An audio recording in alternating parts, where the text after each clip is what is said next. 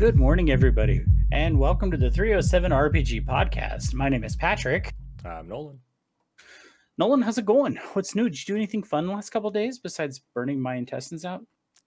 Yeah, we did have a nice hot ones hot sauce party, which was fun. Uh, I didn't suffer as much as you did, but I also didn't hit it as hard, so that's way big win for me. Yeah, apparently I was going a little bit harder than I realized. It's interesting because I was talking with my wife about it yesterday, and it didn't like I, I, was able to eat the sauces as you saw, and it wasn't like I wasn't sweating, I wasn't like running nose or anything like that that you typically see on hot ones. Um, but man, I woke up at like four with like the worst case of acid reflux or, or heartburn that I've ever had. Like it was so bad that I was like, I have to get out of bed right now, go find some Tums. And I was like munching Tums all day long, took a Prilosec or whatever the hell it's called, and and just whew. Sherry last night was funny. She's like, What do you want for dinner? And she just kind of looks at me, she's like, Hot wings? I'm like, fuck you. Absolutely not. not at all interested in that. I'm just going to change the title of the show real quick and then we will get rolling. Good call. Okay, that is done. So, yesterday, uh, I had the opportunity to attend a virtual Magic the Gathering judge conference,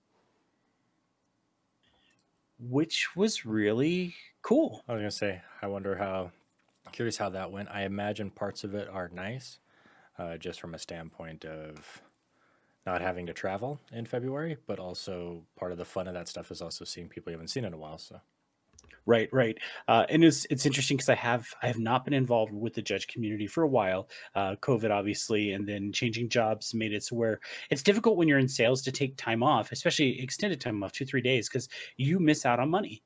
Mm-hmm. So, or the potential of money, I should say, and especially you know Friday, Mondays, you know weekends, whatever. Sometimes those tend to be, as you know, our best days, and it's difficult to be willing to be gone and not make the money to go do something you enjoy. Sure, yes, you're going to make a little bit of money as a judge, but the potential to make more money in sales is there. So I haven't done a single Grand Prix for three years, and then of course COVID. So it was good to get back to that. Um, like I said, I did recognize several names, um, people that I'm still friends with currently. I got to see them, um, see them like as and see their names. Um, the presentations were really good. They were we were using Microsoft Teams, and my understanding was this is the first time that they've used it, and it was specifically to house so many people. There was over 200 people on that call. Oh, that's awesome. Yeah, so there was a lot of individuals involved in it. Um, great presentations. Some of it was on rules, some of it was on community.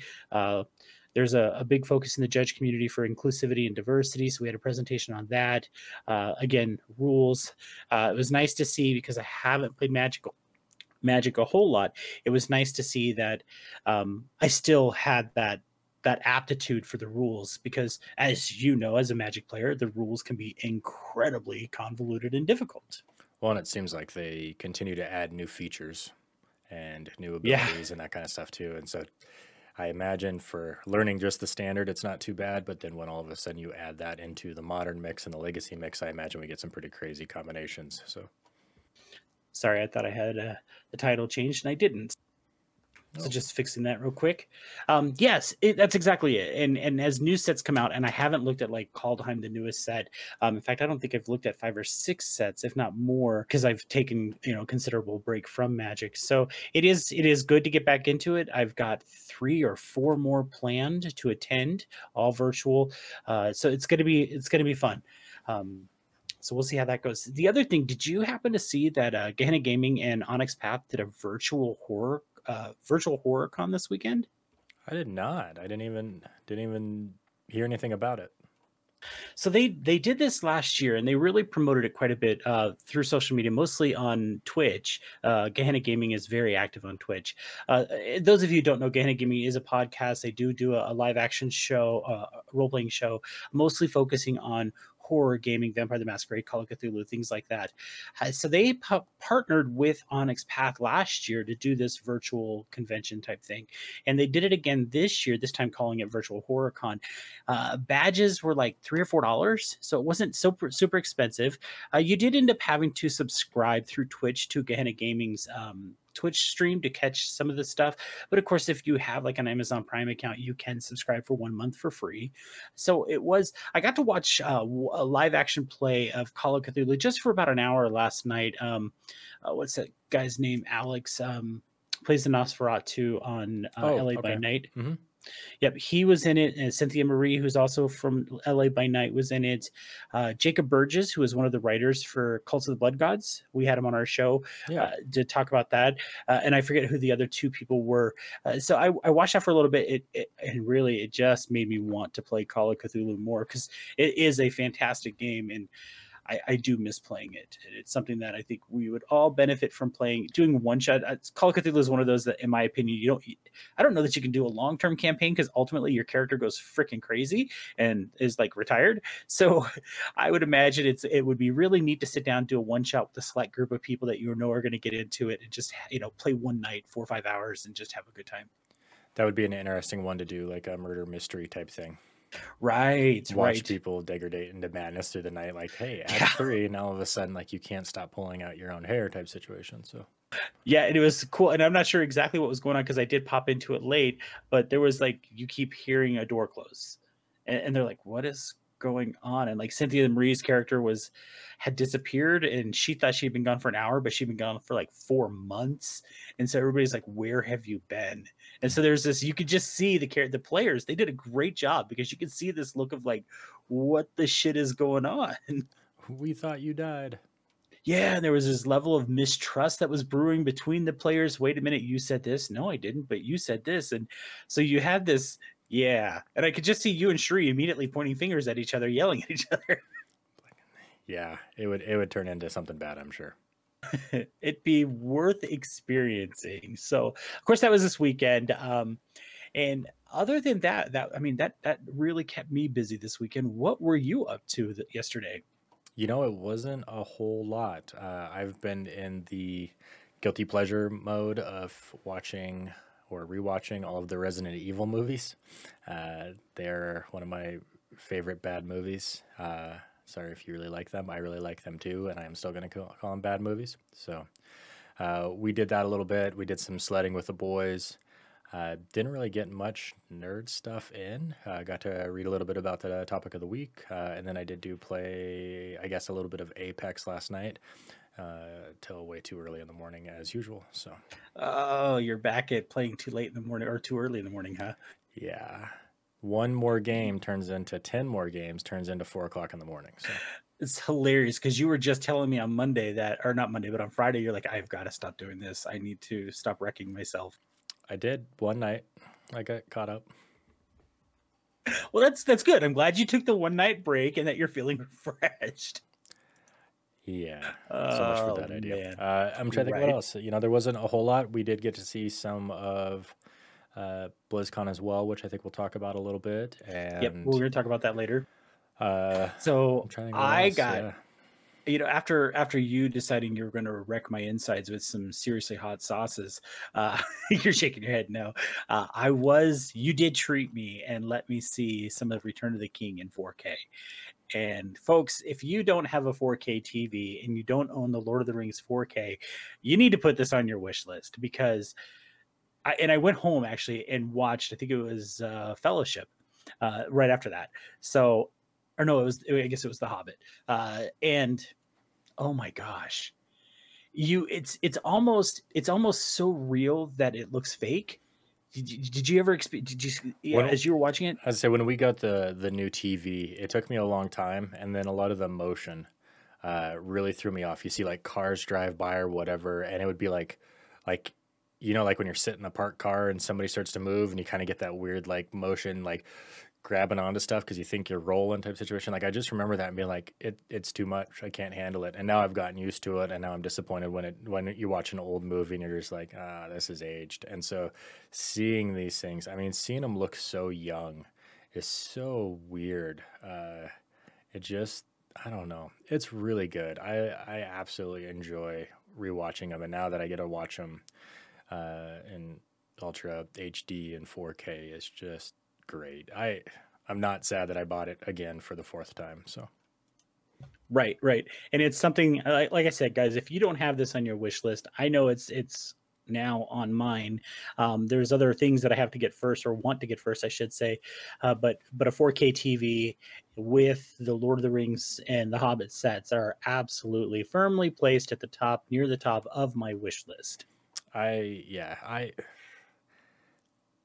Just it just looks amazing. I mean that's just it. I mean it just looks so good, and having the foresight to film it the way they filmed it, to know that there would be better technology in the future. Uh, I don't know it, it continues to be the best fantasy movie as far as detail and care from building the props, from building the sets, from building the weapons, not too much green screen. You know, I mean, like just people committed and filming in the way they did. So nobody got, you know, I don't think they lost anybody along the way. There wasn't these huge breaks. They kind of filmed them all at once. I mean, it was just one of those once in a lifetime type situation where I don't think you'll ever see a movie made that way. Um, just I can't I can't even imagine how they signed off on that kind of budget. We're gonna film all three at once, and it's gonna be this long. And I mean, it just I just don't I don't know. It it's darn close to perfect, and and that's not saying it doesn't really follow it the same way. You know, I mean, it's just the the care that went into it. Um, and and I think the actors were fantastic. I mean, it is one of my favorite movies, if not my favorite. So I'll, right, I got nothing right. negative to say. I, I probably have watched those six movies more than 10 times each you know easily easily and, and, sometimes it's not all the way through. Sometimes it's i put it on and i'm doing stuff and I, and i don't always just sit down and watch it but you know it's it's my go-to. It's the you know i'm tired. I i just want to veg out and watch a show. I turn it on. I'm playing i'm in my office playing a game. It's on in the background. Um and at no point do i ever feel like oh my god i'm tired of this movie uh, yep. I watch all six of them over and, and and sometimes I sit there go, God, which one do I watch? You know, we do at least once a year. You know, and I think there's a few series. Everybody kind of has that like once a year. It's time.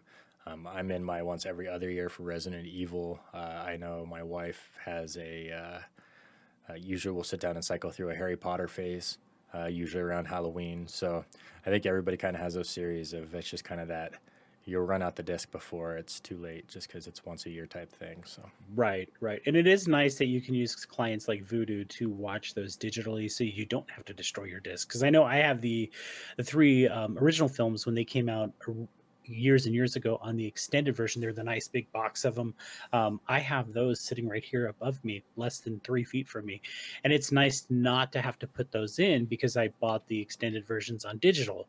So I can watch those digitally and leave the discs and the maps and all the artwork that it came with those put away and not risk ruining them. I remember when the box sets came out, uh, I got the first one with the uh, the two bookends of, oh, nice. And then I got the second one with uh, Smeagol in the fishing pond. And then my parents like, we're gonna get you the third one. We know you love this movie or whatever. It had Minas Tirith, wasn't it?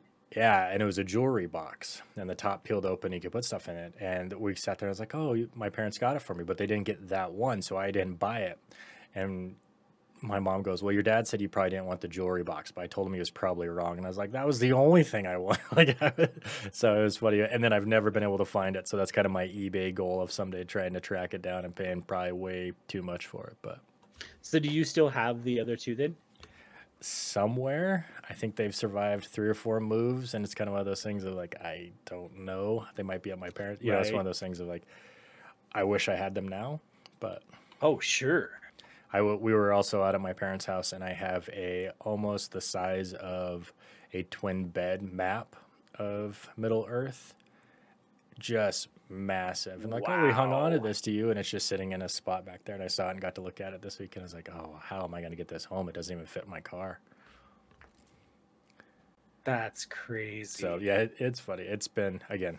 I think it, it's been part of my life for most of my adult life because uh, it did come out when I was 17. So just you know you can buy the original four disc uh, Return of the King's extended edition, not not with Minas Tirith, for thirty two dollars on eBay. and that's sealed. Yeah, it's it doesn't surprise me. Uh, I think the uh, 4K one for all three was seventy nine ninety five, and that was it was sold out over Christmas. I couldn't get it. I saw people selling it for like one fifty, um, and it came back in stock uh, this February. And like I said, it was eighty bucks. So I didn't feel like it broke the bank. It did break the bank when I had to buy a DVD player that would run it, but so I'm looking on eBay and it's crazy because, like I said, you can get it for like thirty five dollars for the for the original box set one. There's others people are selling it for forty five dollars, and then I found Minas Tirith. It's only 150 bucks. Yeah, I say only. it does look cool though. It does look cool. They, yeah, yeah. The the Weta stuff is just phenomenal. Oh my gosh, I have um well that two towers uh, lithograph from Weta that sits right above me here in the office, and then um, I have a couple of pieces from Weta. I don't remember what else I have. And then, of course, we I really like their cartoon set, uh, or they yeah, they've got that Gandalf art outside of the gates of Moria that I, I'm having a hard time not buying and framing. Right, right. And actually, I guess I forgot. I have a, a like an older picture of Gandalf, like a hand sketched version, like what you see of Bilbo in um, uh, the extended or in the Hobbit mm-hmm, mm-hmm. when Frodo's looking over his shoulder. Yep, the little character yeah. art or whatever. Yep, and I have that of Gandalf sitting just right on the wall right across from me. I mean, m- my wife was like, "You have like a five, six hundred dollar Lord of the Rings collection in your office," and I'm like, "So it's more than that, but whatever." It, it's not even close to done. Get used to it. exactly. As I say, they did have some new. Uh, those mini epics came out um, and they had Eowyn, Arwen, and Radagast, uh, and they all look really good. Um, and then they had a Smaug. It was one of the more nicer statues, about 150 bucks. Also looked at me. I mean, it's like I don't know how they keep putting out product, and I'm like, you got to be out of ideas, right. and then they do something, and I'm like, they're not out of ideas, and it still looks amazing. So, I have a map uh, from The Hobbit that I want to put up uh, it's probably going to go up right behind the t- right up above the TV here. I'll just move Johnny Silverhand somewhere else. Um, that, but I, you know, it's. I think I want to have it framed before I put it up. I don't want to put holes in it, so it's just, and it's in this like tea stained, really brittle paper. Uh, the only issue I have is, is, of course, getting anything custom framed. Like the lithograph cost me over three hundred dollars to get framed, and I just don't know that I want to pay that much again. That's yeah, getting stuff framed is a, a hard part. I've uh, they got me the the painting, and I love yes. the canvas wrapped. I mean, that's just such a nice way to do things. But yep, we, in fact, Sheree and I were looking at different artists last night that uh, found some stuff that we really liked, and I, I told her then we would do the canvas, and, and you know, and Nate did that for us for um, my oldest son when she saw, shot his senior picture. She got us that canvas wrapped, and so we we plan on taking some of the pictures of our youngest son, uh, one of them, and doing the same thing and having it hung up on the wall because it's just it really is a nice way of doing it. Yeah, so, okay, we have really digressed, and that's okay. Uh, like you said, we do have a topic of the day, and that is going to be Mummy the Curse, second edition from Onyx Path. Uh, we are going to specifically be talking about the major guilds, and we'll get into that in a little bit.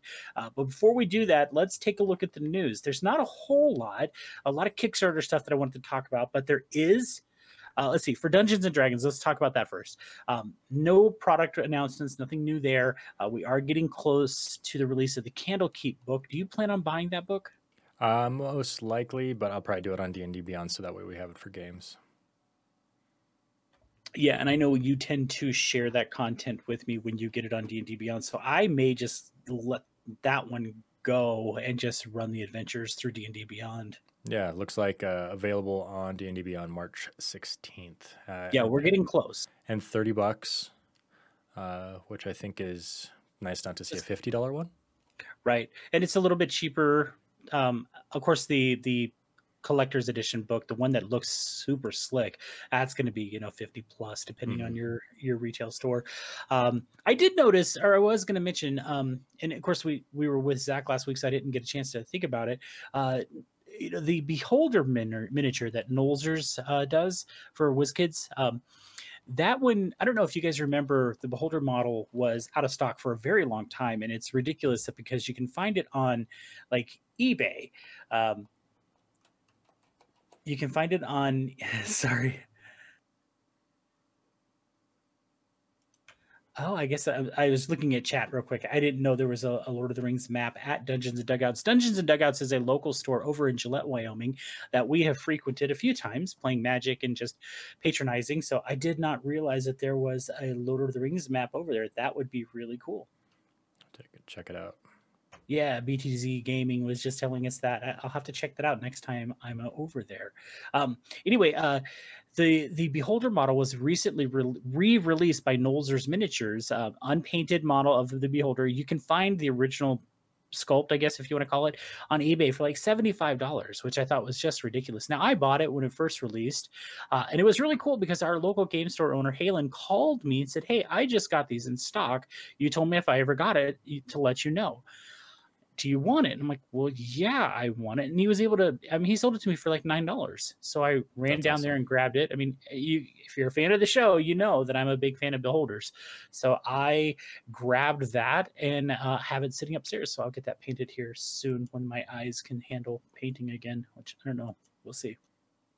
Uh, so that was kind of cool otherwise the i did see that there is another actor cast for the d&d movie and i'm going to butcher this poor man's name reg reg jean page uh yep i'm saying that wrong guarantee it he has been added to the list of cast members uh, we have no idea what he's going to be playing um what I do know is that Page is one of the stars on the insanely popular Netflix show Bridgerton, which I did not watch. Did you watch that one?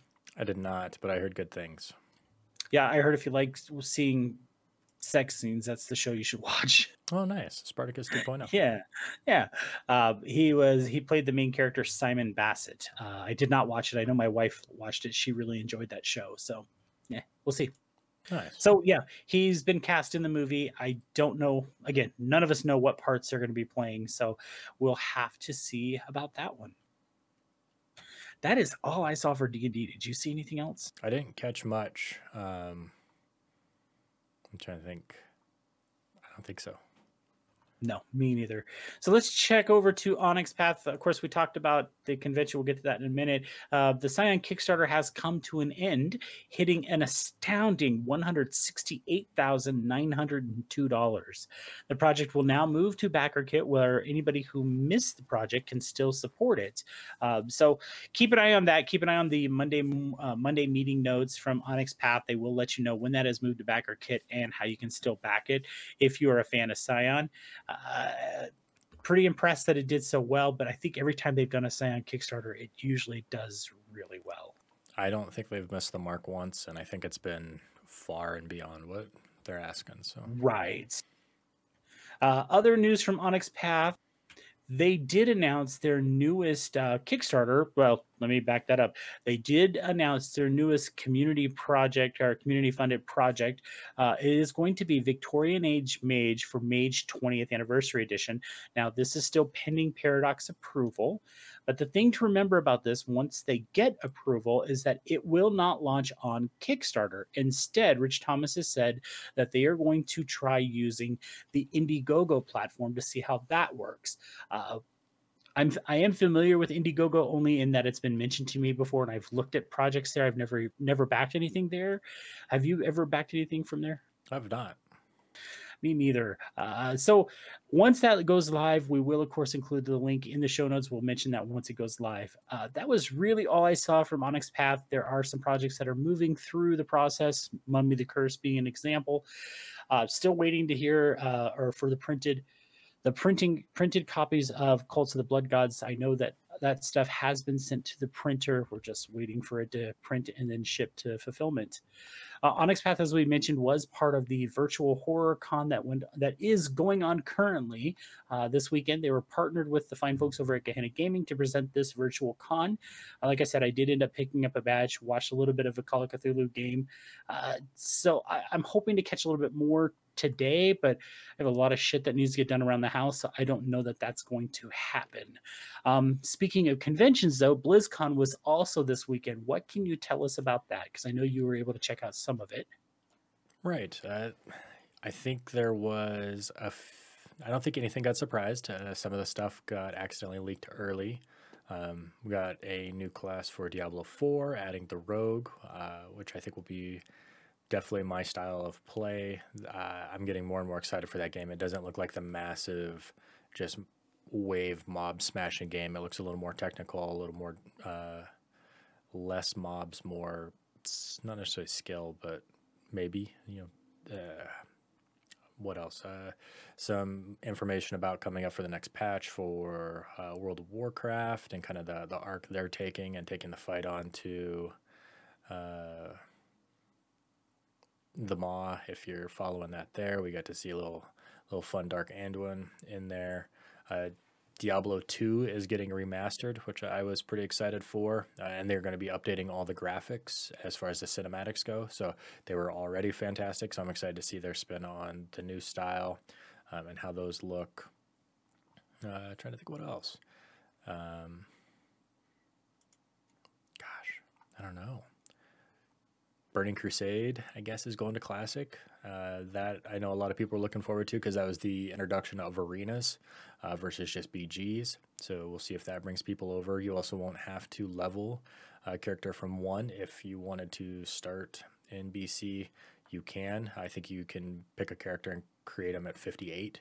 So that'll be nice. So you don't have to slog through all the leveling along the way. So I'm mostly excited about Diablo 4.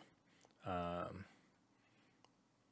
I like that they are also adding some classes that not necessarily all of them will be gender locked. They did announce, uh, despite previous canon, the rogue and the druid will not be gender locked, uh, which I like. Uh, that was kind of it. I mean, that was. I will say you were able to share some gameplay with me of, or no, you showed me the rogue trailer and then the druid gameplay, and I thought the druid gameplay looked really cool. I was a big fan of the druid into uh, the shape shifting, the summoning. Uh, you could go very, I don't know, it was a nice way to play the necromancer uh, style thing, but instead of skeletons, you could get wolves or creeping vines, uh, have a bear companion. So I really like that idea. I hope it's. I hope it's equally fun. I did not get a chance to watch the Critical Role Diablo campaign. Um, and I I'm planning on going back and watching that sometime today, just because we've talked about Diablo being a, a fifth edition style uh, game for so long that I I hope it's good. I hope it's a hint. I hope there's some sort of partnership there or something coming because I just want to see the tome of magical items that comes out. You know, uh, I you know I don't I can't even imagine. You know, there's just so many like legendary armors and sets and, and gear, and it is kind of a, a loot friendly game. It would be fun to play a very high magic setting, um, style fifth edition in that world though, because the monstrosities and, and horrors would be really good as well. So, so I think if I remember, if if memory serves, uh, when I was originally playing Diablo, I want to say, and I know I played a rogue because I loved the rogue. I love the idea of being the archer, run in, tag something, run out, and just work your way backwards through the dungeon as you're killing things, so to speak. Um, moving forward to go backwards, kind of thing. And if I remember correctly, the bow of the zodiac was probably like, or see, the bow of the zodiac or bow of the stars was probably like the bow to have, and it was like, you know, plus to all your stats kind of thing.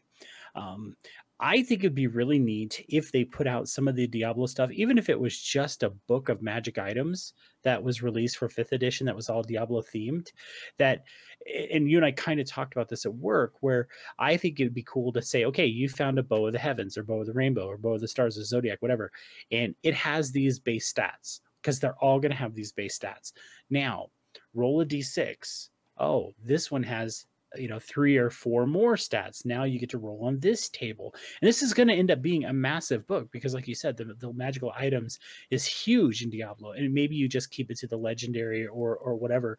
And and, and like if you hit that so where because primal legendaries are a big deal in diablo 3 maybe it's like you found this bow of this the the heavens and you rolled a six well now it's a primal bow of the heavens. It gets this bonus plus these and then you roll on these these charts. When they did fourth edition in their book, they had a section of magical items and they had the named ones and stuff like that but then they had tables. And so if it was a weapon and there was like this d1 through 100 it, it would have those things. And then you could go to like bladed and then it had the different stats. And so it was it was such a fourth edition was such a high magic that that was kind of the way they had done it though of of here's this, and I could see you doing that with it there. Okay, so this magical item has three to four properties. I'll roll a d4 blah blah blah blah blah blah.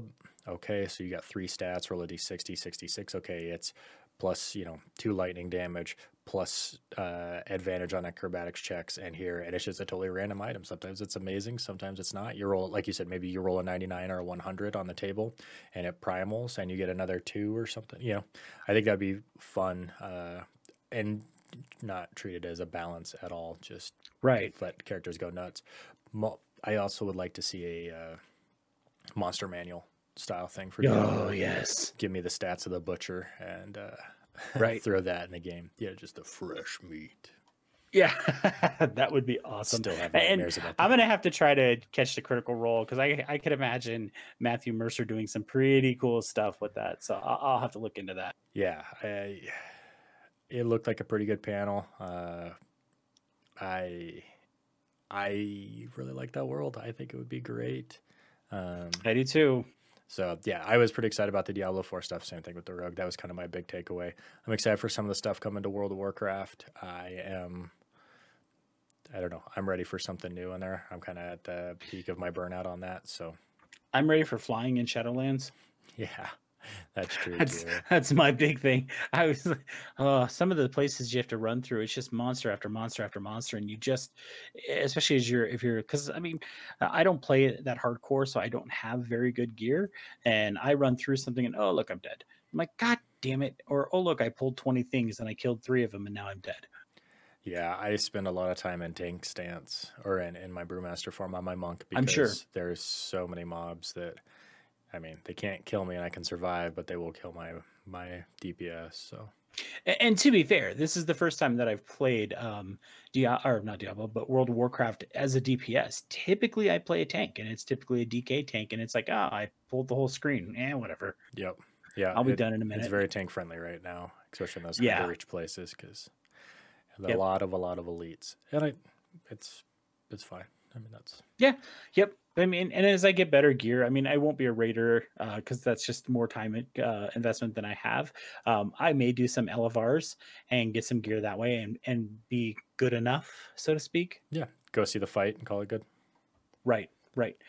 So let's check over to Modiphius because there is a little bit uh, of an announcement from Modiphius, and that is that they have announced a free Achtung Cthulhu 2D20 Quick Start product releasing this Tuesday, February 23rd.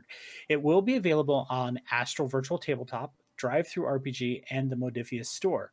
I personally really like these quick starts, um, and I like that this one's being done for free because it's just going to be PDFs. There's no dice or anything like that that you get some from the other ones. But I, I personally think quick starts are a good, inexpensive way for you to check out a game to see if it's something you're interested in pursuing further. What, what do you think of these? Uh, I think it's exactly what you said. Uh, it is a big commitment of hey we're going to play d&d and you need a PHB and you need this here and you're $150 into the game and you get your dice and you sit down and you're like this is not what i thought it was. And and right. you have this resentment towards picking up the books and, and you don't need that stuff but it is one of those things of like oh cool it sounds great. I know everybody loves d&d i'll, I'll grab the book. And again just grab it test it. I think we've played a couple of times where it's like, you know what, this isn't the adventure for us, or right, you know, it's not what we thought it was going to be, or the players didn't enjoy it as much as we thought they were. So having that opportunity just to dip your toe, I think that's pretty cool. Yeah, and I like the idea of okay, we can try it, see if we like it, and maybe it didn't work with that group, and you were the keeper, as they're called in in Cthulhu or the game master, whatever you want to call it. So you try it with a different group, and you try it with a different group, and eventually you find that group that it works with. It's like okay, now, especially if you're the one who's running it and you liked it enough that you want to run it again, it's it's a good way to try to find that group of people who want to play Call of Cthulhu or Cult or D and D or Vampire or, or whatever. Um, I really like these Kickstarters or not Kickstarter, sorry, quick starters. Um, like I said, I think they're just a great, inexpensive way to test out a game, see if it's something you like. And I like that Modiphius is giving this one away for free. Now, if you don't know what what Achtung Cthulhu is, it is Call of Cthulhu set in the time period of World War II. So Nazis are everywhere, and that's kind of like in this case, if I remember correctly, that was the crux of it. Um, Nazis are looking for metaphysical occult type items, and you are trying to, I'd imagine anyway, try to stop them from getting those items. Uh, and and then of course it's Call of Cthulhu, so you're also trying to hold on to your sanity as you are doing it. So that is going to be released this Tuesday. I will go ahead and download that one when it comes out. I do want to take a look at it. Uh, I do like the Call of Cthulhu universe, so this is something, and I think Call of Cthulhu, as we stated earlier, is a kind of game that you only want to do one or two um, it's probably a good for one or two plays. You know, I, am trying. I'm trying to say this correctly. Doing stories that take one or two sessions. That's the one I'm looking for. Uh, uh, and I know of like we had David Larkins on the show, and he talked about long-term Call of Cthulhu campaigns. And there are some amazing books for Call of Cthulhu, but I think, especially with our group, one or two sessions is enough, and then go play D and D, you know, for six, seven, eight, nine months, and then maybe come back to Call of Cthulhu for two session run. I, and I think it depends on what you're doing with it. You know, of maybe you attack it from whenever I think Call of Cthulhu and how you would play a long term character, and I always go back to Hellboy. Um, just being like such a good movie. Yeah, I, I like the idea behind it, and maybe you are part of you are a little monster, and this is how you deal with this stuff. Um, there's something about you that you've seen or know, and you're not you know you're willing to go back into it. Um, but again, the the other side of that is it is totally fun to play a person that's going to go crazy and know that your doom is ending and it's a one shot. But whenever we talk about long term campa- campaigns of it, I think about Hellboy. I think about the the mad scientist collecting stuff and and and you got to be a little evil to fight evil on this level. And right. The wild eyes, and you're like, holy crap! You know, this guy's that too far. That could be a cool universe to have an RPG based in Hellboy. Mm-hmm. It it reminds yeah. me a lot of that the the occult and the Nazis and, and all right. that stuff. So yeah, yeah, it's very true. Uh, let's check over to Hunters Entertainment because Gods of Metal Ragnarok uh, is coming to an end in 35 hours. This project has hit $118,725 as of when I typed the show notes this morning. Uh, in fact, when I clicked out of it, I was watching it go up further. So I know this project is going super well. They've had 1,525 people back it, which is incredible. There's uh, plenty of stretch goals to knock down. They did set those pretty lofty. Uh, so hopefully they have a last minute push and get some folks in there, you know, to really push that game further. I think it's going to be a lot of fun. I know they were making this pull to try to get Jack Black to to sit in on the game. I, I hope he does because, again, I said it from the beginning. Tenacious D playing this game would be freaking incredible. So, uh, if you're unfamiliar with the game or you want to learn more about it, check out the interview we did with Knox Burf a couple weeks ago. Uh, like you said, Nolan, his passion really came through in that episode. Yeah, it's uh, it's really cool, and it is kind of one of those campaigns that is kind of a once in a, a lifetime because of COVID and that kind of stuff. Just because you have the opportunity to catch so many people to be on that album that probably aren't working and touring right, right. now. So it's really cool. It was fun to learn about. Yep, I'm looking forward to that one coming in. Uh, speaking of Kickstarter, Stoneworks Gaming, we had Zach going on the show last week talking about the Lights of Winthrop Manor, uh, which is a project that he worked on for Zine Quest 3 from his company Stoneworks Gaming. They are fully funded. They're sitting at $3,818. Their initial mark was only $2,000. There's still six days left. I would love to see this project hit the $5,000 mark. Completely agree. I really had not I don't know. I, I don't know why it hadn't dawned on me to run more zero level characters. Um, right. You know, you come up with these great backstories, and you you oh this happened to me and this happened to me, and, and there's a difference between it being written on paper versus actually playing through it and having that experience. And I think so often we have these ideas of characters that this is how they are, and then the game meets the character, and your character is not that at all. So I I, th- I don't know. I, I think having zero level of how you survive the moment uh, you know, I think that's going to be, you know, oh, my town was attacked by goblins and I was the only one survived. Cool. Let's play it. Yep. So uh, go check that one out, guys. It's a cheap buy-in. I mean, you can get it for I think twenty dollars, and it gets you the zine. Um, I backed it at I think $45 maybe because um, I wanted to you know get some of the extra add-ons because they had some really neat add-ons to it. Uh, so make sure you go check that one out. The, the, the all the links of everything we've mentioned so far are in the show notes. But I do want to talk about Free League Publishing their Kickstarter for the One Ring. Uh, we mentioned this last week. They are pu- publishing the second edition of the One Ring. This one the initial ask was $12,079. It is currently sitting at one million one hundred eight thousand eight hundred fifty five U.S. dollars, not the Swedish krone, uh, as the, the you know because it is a Swedish company. This is U.S. dollars. Holy shit! Did they blow away their their goal? Um, I know I'm going to be backing this project. I, I, don't know at what level yet. It may just be the standard edition uh, with some of the because there is a quick start that comes with this one uh, that you can get a printed copy of. I may just do that one versus getting the deluxe edition because either way, both of the books, as you said, look freaking amazing. I yeah, I'm having a hard time staying away from this one as well. Uh, again, trying to find the time to play it, but at the same time, it I don't I don't know of a setting that I would rather play in more. Right. So I think that's the tough thing about it. Like, do you abandon everything that you've been doing in Forgotten Realms for a while? Maybe you do take a break and come back and ha- see it with fresh eyes. So yeah, take a uh, year off and go play in the the Lord of the Rings universe. Yeah, I I could dig it. So I just wanted to read this. I grabbed it from the Kickstarter. I just want to read through this for you guys. So again, the link is in the show notes for you to check out this Kickstarter. So this is directly from the Kickstarter page. The One Ring is a role-playing game based on The Hobbit and The Lord of the Rings, two extraordinary works of fiction by the beloved author and respected respected academic John Ronald Reuel Tolkien, published in partnership with Sophisticated Games.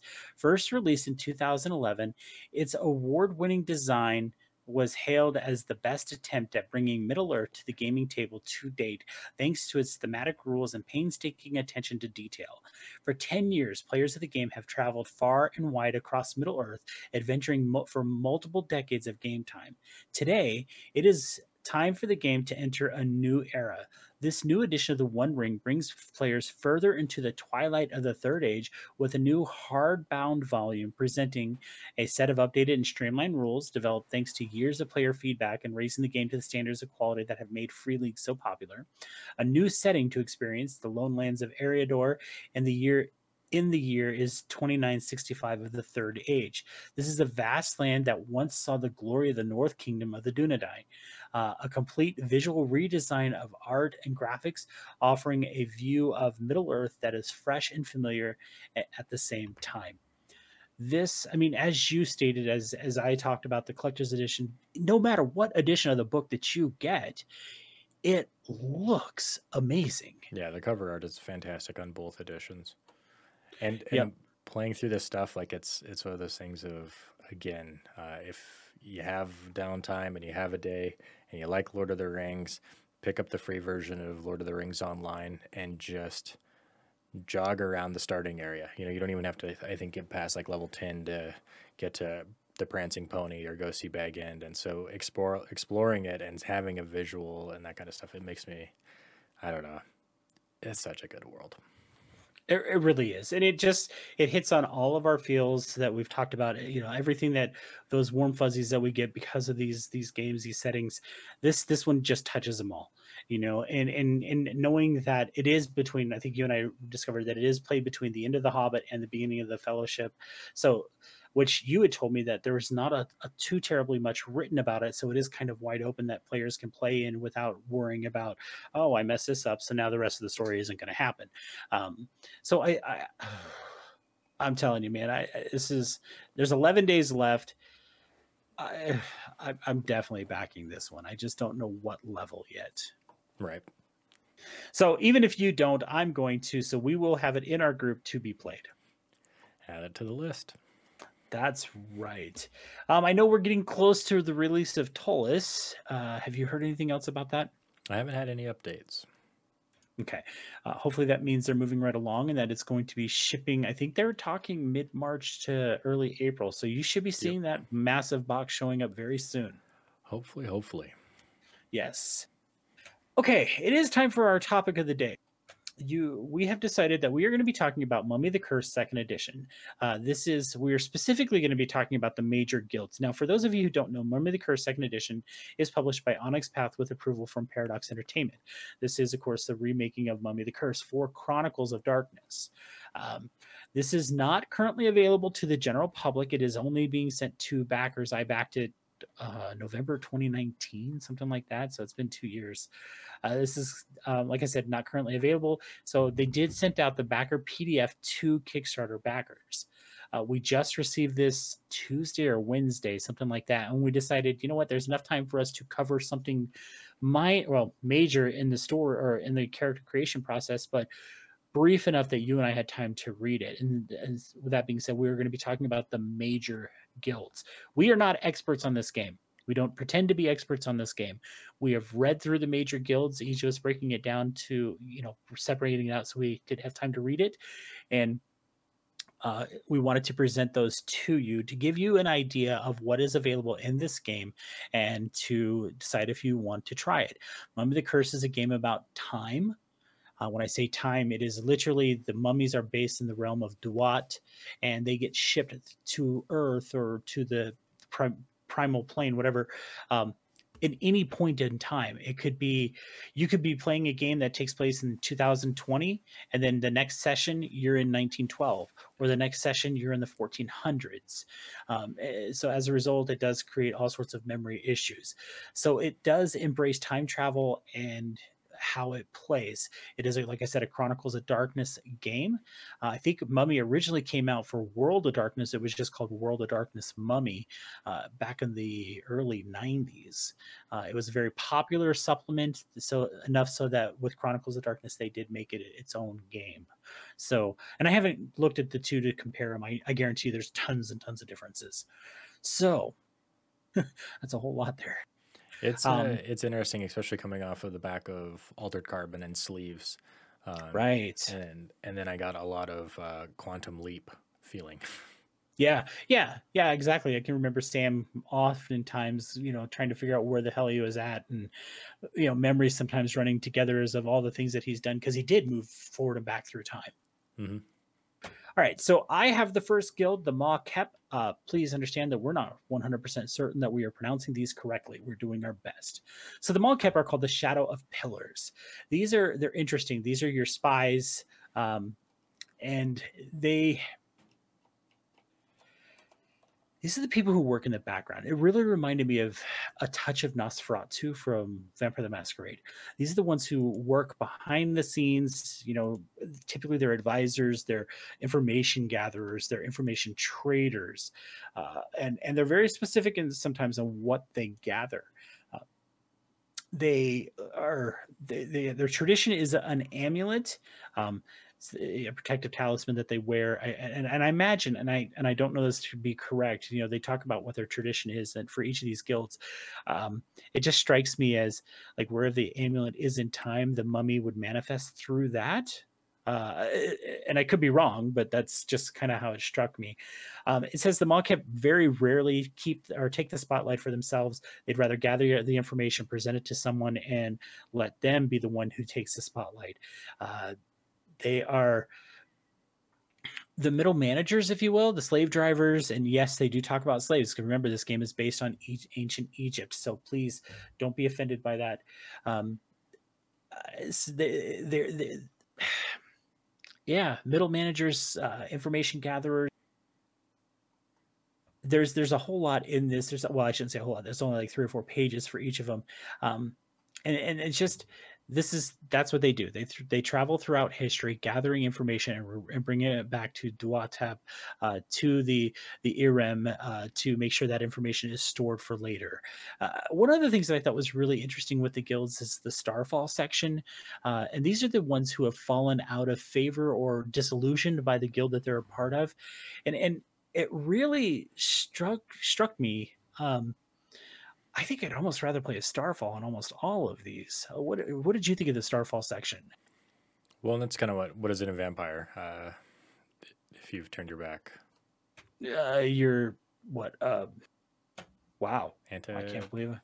Antitribu, but that's typically meaning you've gone from Camarilla to Sabbat. Yeah, I think there was kind of the and and they you know,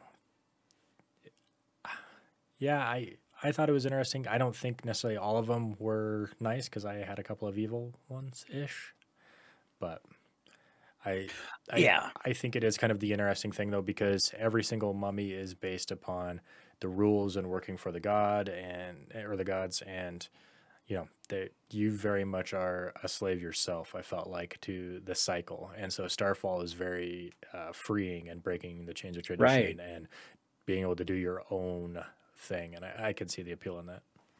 Right. Uh, so go, going a little further, the Maa-Kep tend to be like your internal affairs investigators uh, because they do have all the information. They do seek that information. They're the kingmakers. They're the person who works behind the scene to make sure that so and so comes to power because they need that person to be in power. Uh, and, and, at the end of the day, they're the ones who, while the well, I can just see it as the celebration or the coronation is happening they're the one who walks off in the darkness that nobody sees out the back door kind of thing because they've done their job and then they you know dematerialize and go back to Duatep to await their next journey. Um, again, information gatherers, reporters, uh, scholars, viziers. These are the these the people who work who move through time to make sure that certain things happen, and they do it all in the shadows. Uh, so that's the Maa-Kep. Yeah, I've got first for mine is the Mesen-Nebu, and it is Born of Gold. They are the way I took them anyway is they cultivate and grow, and that was kind of the they they find beauty. And it, it, at first, I got very much into the idea that you know this might be uh, a, a troubadour, but their beauty is in finding a rough gem and polishing it, and whether that's more uh, actual wealth and seeing it grow or people. And this was really interesting for me because they can take and one of the descriptions is is they can see a 17 year old cult follower and know that in 20 years that potential there this is going to grow into something. So I, I kind of looked at them as kind of the visionaries. Um, and the way they describe them is revolutionaries, alchemists, and brokers they but that was kind of the big thing is they will they will plant the seeds to watch them grow. And in doing so they also enjoy the the, the growth or whatever. So they will they will have the nice mansions. They will have the big places. They will show what they have they have earned through basically they planted the seed and now they get to enjoy it. So they they believe in the prosperity of all. And that was kind of the interesting thing about it. they seem like not necessarily good people but manipulators of potential uh, and so that's kind of what they were all about. They were the ones that will set the seeds. They have some pretty big followers as far as that goes because they cultivate from the ground floor. Uh, they tap into people's potential. Uh, when they talk about what they are or who they are, they are talent scouts seeking uh, young artists and musicians, uh, personal trainers, uh, head of modeling agencies, and they are stockbrokers who will influence the market to get it where it goes, or jewelers who can see that you know stuff they can buy at private auction and and change and manipulate the one percent. Um, what I liked about them for the most part was they thrive in the modern world. This is what they've been building for because they've seen that from the start of time. You know, they are not afraid of it. They actually this is this is their time as they get here because that's that's what they did. They they planted the seeds in the early days to see where it goes. So I think it would be interesting to play one that shows up knowing what's coming, and I think that would be probably for all of them. You know, your your last mission was in 2012, and now you're in the 1940s. How much they talk about how much do you manipulate? How much do you plant the seeds there so the future? How much do you actually end up changing inadvertently or on purpose? Um, and set yourself up for future gains. So it's they were pretty cool. I liked them. The, not necessarily power hungry, but I could see that being a very positive on the outside type influencer, but it's all very much selfish. Right. Um, so the third guild, there's only five, if I'm not mistaken, mm-hmm. is the Sesha-Hebsu. Uh, and I wanted to read. There's a little story for each guild right before you get into the description of it, and I wanted to read this because this one really is indicative of what you're going to deal with with the Sesha-Hebsu. Um, so it says diplomats, lore keepers, arbiters. They described his crimes to me one by one in great detail. Word for word, I took them down, my pen scratching across the page in a quick, precise stroke. When they fell silent, I looked up at him, pen poised. He watched its point as one might watch a serpent ready to strike. Please, he said, you know me. I've been loyal, faithful. Show mercy. And, and I promise I'll never. It's not my privilege to show mercy. The judges will hear your appeal. I do only as they demand. He paled. The judges? But you can't mean. My pen came down. In a few smooth strokes, his fate was written. I didn't apologize as they dragged him away, though my heart ached. They come and go. It's the way of things. Maybe if I keep telling myself that the descent after descent, then it will someday get easier. But I doubt it. Whereas the Maa-Kep gather information, the Sesha-Hebsu are like hardcore magnets of information. They want to know every little thing. When they latch on to say, we'll say Britney Spears, because I know she's been in the the uh, headlines lately. This would be the person who knows every little detail about Britney Spears. They know everything she's ever written, every song that she ever sang, every dance move she ever did, every Instagram post, Twitter post, whatever that she has ever done. They have it. They have it written and logged, and and they do it without judgment. This is their job to make sure that this is saved. Again, the Maa-Kep are, are information gatherers, but they store that information to be used later. They're brokers of secrets. The Sesha-Hebsu are not brokers of those secrets. In fact, they the Maa-Kep frustrate them because they can't get the information that they need sometime. They need all that information. And it really reminded me because they talk a lot about the Sesha-Hebsu of being scholars. It reminded me of true Brujah, especially with the whole temporal aspect, time aspect uh, of Mummy and the true Brujah's discipline temporis. Uh, so, and I think about because the true Brujah tend to be scholars. So with these folks also being scholars, I mean, this would be like you you know you take that one class where no matter what you say like eh, we'll say it's a history class you could ask that teacher uh, and we'll say specifically it's the us civil war this would be the teacher who knew at the battle of gettysburg this was how many bullets were fired this was how many bullets they had in reserve. This is how many horses died. This is how many pounds of oats they fed the horses while during the battle.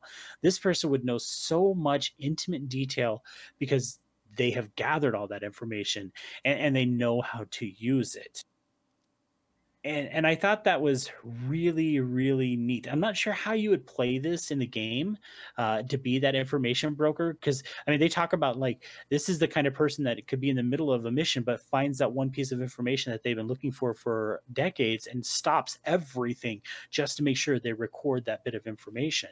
And maybe that's what exactly what it is. This is the expert that you take with you to you know hey, we're going to do this thing. We need you to come with us because you're an expert on that. I thought that was I thought that was really cool. Um, and again, it talks about the the the Starfall, which I, I just love the Starfall, and they tend to work counterproductive of the Scroll of Ages. The Scroll of Ages, I'm gathering, is like a massive scroll that the Sesha-Hebsu, when they write something, it transports itself to the Scroll of Ages and inscribes itself there. Um, it says, "Who are we? We are uh, tomb raiding archaeologists who knows every language, living or dead. Um, oh gosh, now I can't think of his name. Uh, the guy in um, the the Da Vinci Code, Tom Hanks's character. Oh right. Uh, yeah, he would. It reminds me that his character would have been a Sesha-Hebsu because he just he could look at symbols and he knew exactly what it was. And I don't know why I can't remember. I've read all those books. I don't know why I can't remember. Uh, judges for a neutral court that handle disputes for all supernatural beings in a living city. Can you imagine that? It says judges in a living or in a court that handles uh, supernatural beings. It's like, all right, we're going to drag the vampire to the local mummy judge, which you could. Um, investigative reporters publishing breaking news stories before any mortal outlet could ever possibly run it. Uh, so again, these are information gatherers. They're not brokers like the the uh, the Maa-Kep, these are gatherers. They need that information, and they're going to they're going to use it. Uh, so I thought that was really cool. Uh, again, I'm not 100% sure how it would be played. I guarantee you there is a way to play it in the game. Um, I'm not sure just because we're not experts on this game. We just read the guilds and we're presenting that to you. So that is the third guild. You have the next one. Yeah, so I've got Su-Menent, and these are uh, they go by eulogy for souls. And these are morticians necromancers and shepherds. And what i found interesting about them is they are they come from a place of power because they were the ones that were allowed in the inner circle when they were actually learning how to prepare stuff for the afterlife And so I think in the early traditions, they came from a very high place of power because they got to see what nobody else did and they were entrusted with this. And also, if you pissed them off, they could not do your ritual right and you may not have the afterlife you were promised so you they they kind of had that and they kind of lorded it over people um, as they've gone on they this one here kind of had the altered carbon theme you know uh, because they talk about for most people it's the soul that matters and for them the soul is important but there is power in the shell as well uh, there is there there is a power there because it did hold life at one point. There was a mystical process of its end. Uh, a corpse carries the residue for its for as long as it persists. So taking the care and the mummification process really sets yourself up. Um, as we've moved forward with it, now that they're kind of on their own because of what they do, it's not necessarily it's still important, but they see the other guilds uh, doing their thing and they feel like they've kind of lost their way. They think it's kind of an embarrassment of uh, my my last guild of the Mesen-Nebu to flaunt that. They've they've you know what are you doing? You know why are you pretending to be like the old ones? Uh, so I thought that was kind of interesting. They kind of seem like the the outcasts of the group, and maybe it's because they are the necromancers. Um, I thought it was interesting as well what they were as far as who we are. A medical examiner for the local uh, police, um, extracting evidence by questioning homicide victims' corpses and fudging paperwork to cover up missing or mutilated bodies. So it gave me a Dexter vibe. Um, also, cult leaders uh, to uh, kind of weasel their way into uh, churches to get people to convert. They, uh, uh, what else? Uh, occult pawn shop owners so they can get all those little knickknacks and, and trinkets that could be used as vessels in the future. A serial killer uh, trying to create an advanced form of zombie, and a grief therapist for the supernatural underworld, helping monsters and mortals deal with unnatural loss and strange fatalities, and studies other creatures born of death, which I thought was great too, because you just mentioned bringing in like vampires or whatever. So now we've got a, a very much a Lucifer counseling session type thing going on. But That's awesome. I again, I think this is another one of those ones of. I'm always fascinated by the idea of playing a, a necromancer or a dark person who doesn't, uh, where the corpse is a tool. You know, in D and D, we talk about that with a cleric all the time. Of like, no, his spirit's gone. It's okay. I'm just using his body. And and this here, having that respect for the body of like, oh no, we're not done with them yet. We will take care of this. And and and then also taking pieces. And I don't know. It'd be hard to it'd be fun to play that kind of psycho, I guess. I don't know. They're not really psychos. They just have a different respect for the body, but it would come across very dark. Um, but yeah, I, kind of an interesting class to be. I mean, a, a high respected. I mean, you're taking care of the bodies. You are pretty important. You might just also be a little twisted. right. And I think it's interesting as we look at this because they talk about multiple classes now talking about working with other supernaturals. And of course, this is a Chronicles of Darkness game. This is not Old World of Darkness. So the supernaturals I'm gathering uh, interact a little bit more in Chronicles of Darkness. And uh, so for those of you who don't know, Chronicles of Darkness includes games like Vampire the Requiem, Mage the Awakening, uh, I forget what werewolf is called. Of course, Mummy the first beast, the primordial demon, the descent, not the fallen. I can't remember which one's which. So there is a big difference between those games. And I'm understanding because I know like there was the Contagion Chronicle that just came out. We just got the book for that allows you to play any of the supernaturals in Chronicles of Darkness because it affects all of them. So it, it strikes me that Chronicles of Darkness may be more inclusive where you can have multiple supernaturals in a party. And I could be wrong because I've never played Chronicles. I do have the core rulebook, but so many core rulebooks sit on my shelf that never get broken open. So uh, I, I'm not sure, but that's definitely how it strikes me. When I think as we see more and more of the modern world coming in, I don't feel like the the dark creatures have their place of power. Maybe it's harder for them to move, so banding together or working together might become more common. As you know, sure, as humans gain technology, they become more dangerous, whether to themselves or the others. So, I don't. I think it's kind of interesting. I, yeah. So before I jump to the last guild, was there anything else you needed to add to yours? Nope. They were okay. they were they were the harbingers of death, body, spirit, uh, limbs, whatever you drop off, they'll sounds, take. That sounds terribly creepy. so the Tef the Tef Abhi, uh, these are architects, and and I really I actually really like these guys. This this one really struck me as something that I think would be fascinating.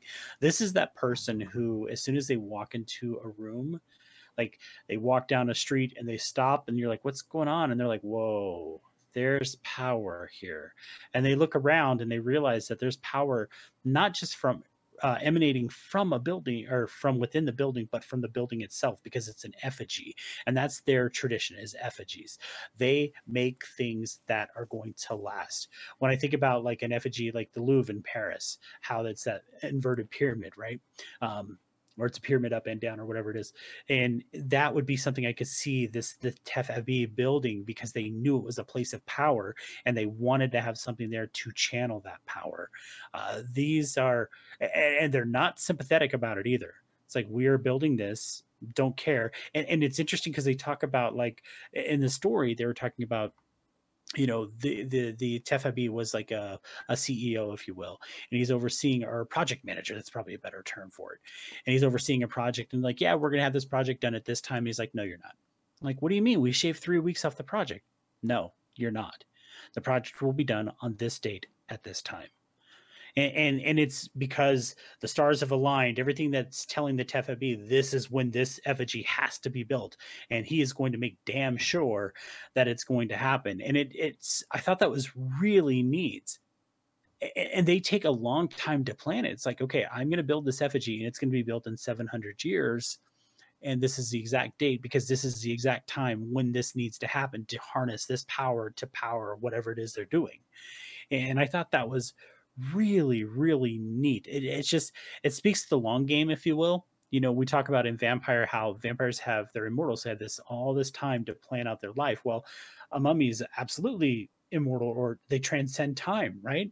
So it's like okay i laid the groundwork for this in 1812 and i need this to be built in 2021 on august 2nd at 901 p.m is when the last brick needs to be put in place. No sooner don't fuck this up, you know? And I don't know, it, it just eh, again, you look at all the different guilds, the major guilds, and, and there's minor guilds too, folks. We're just focusing on the major ones because we felt like that was what we had the time for. I would be really interested to watch a live play of this game just to see how the different guilds work together. Because right now I can't fathom it. I don't see it. It just strikes me as everybody should be playing a Tef-Aabhi or a Maa-Kep or or any of the other ones that we've talked about because it just seems like maybe they work opposed of each other. Um, well, I think really the thing that I really liked about it was uh, when you awake and you don't know what's going on. And so I think that's a kind of a fun idea of you pop in, you are it's up to the people who summon you to fill you in and depending on how you've cultivated your, you know, your flock, your how well they get you into the loop. And then going forward, you may not know. So you might band together and work, and then all of a sudden, like something triggers a memory and unlocks, and be like, you son of a bitch. I know who you are. I remember what you did last time. I can't trust you. And things start to fall apart that way. Or, yeah. I, I think that would be a lot of fun. And again, give it kind of that thing. Okay, guys, remember what happened last time? Things went to shit. But you don't remember that for this thing. And now we're in the 1940s. Good luck.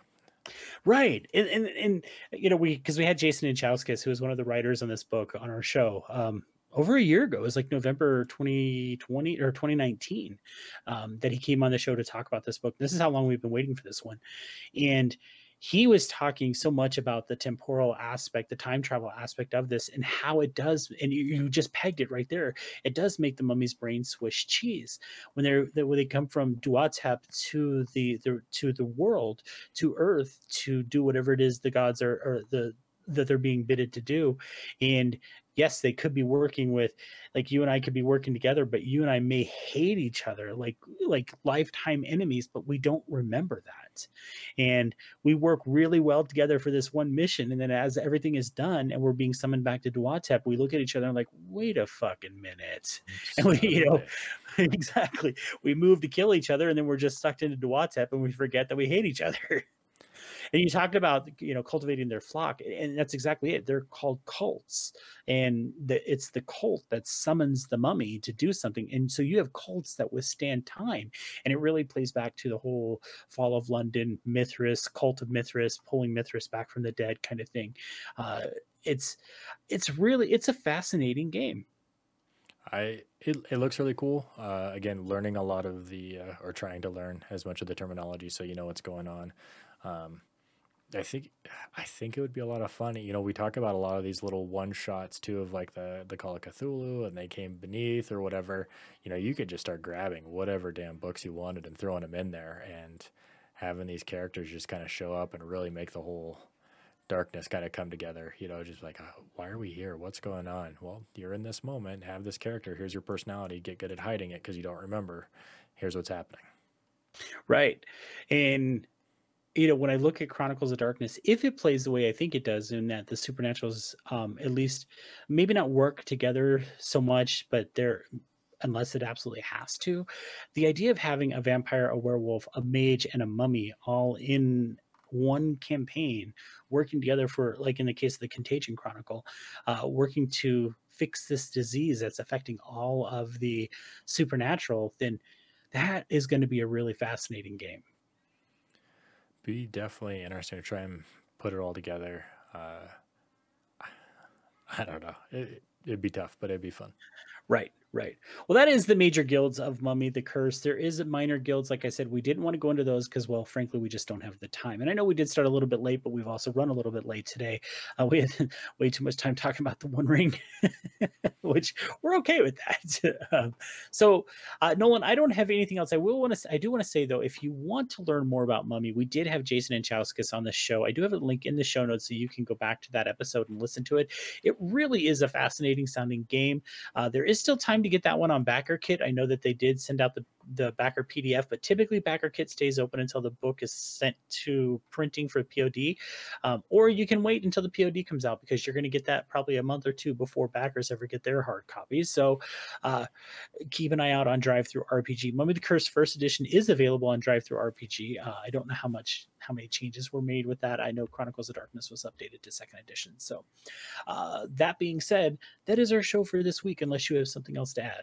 I don't. We appreciate you guys listening.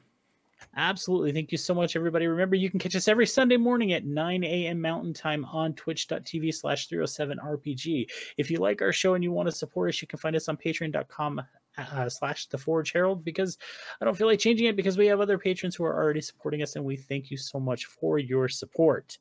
Um, I guess that's it. Anything else? That's it. Thanks for listening, guys. Bye.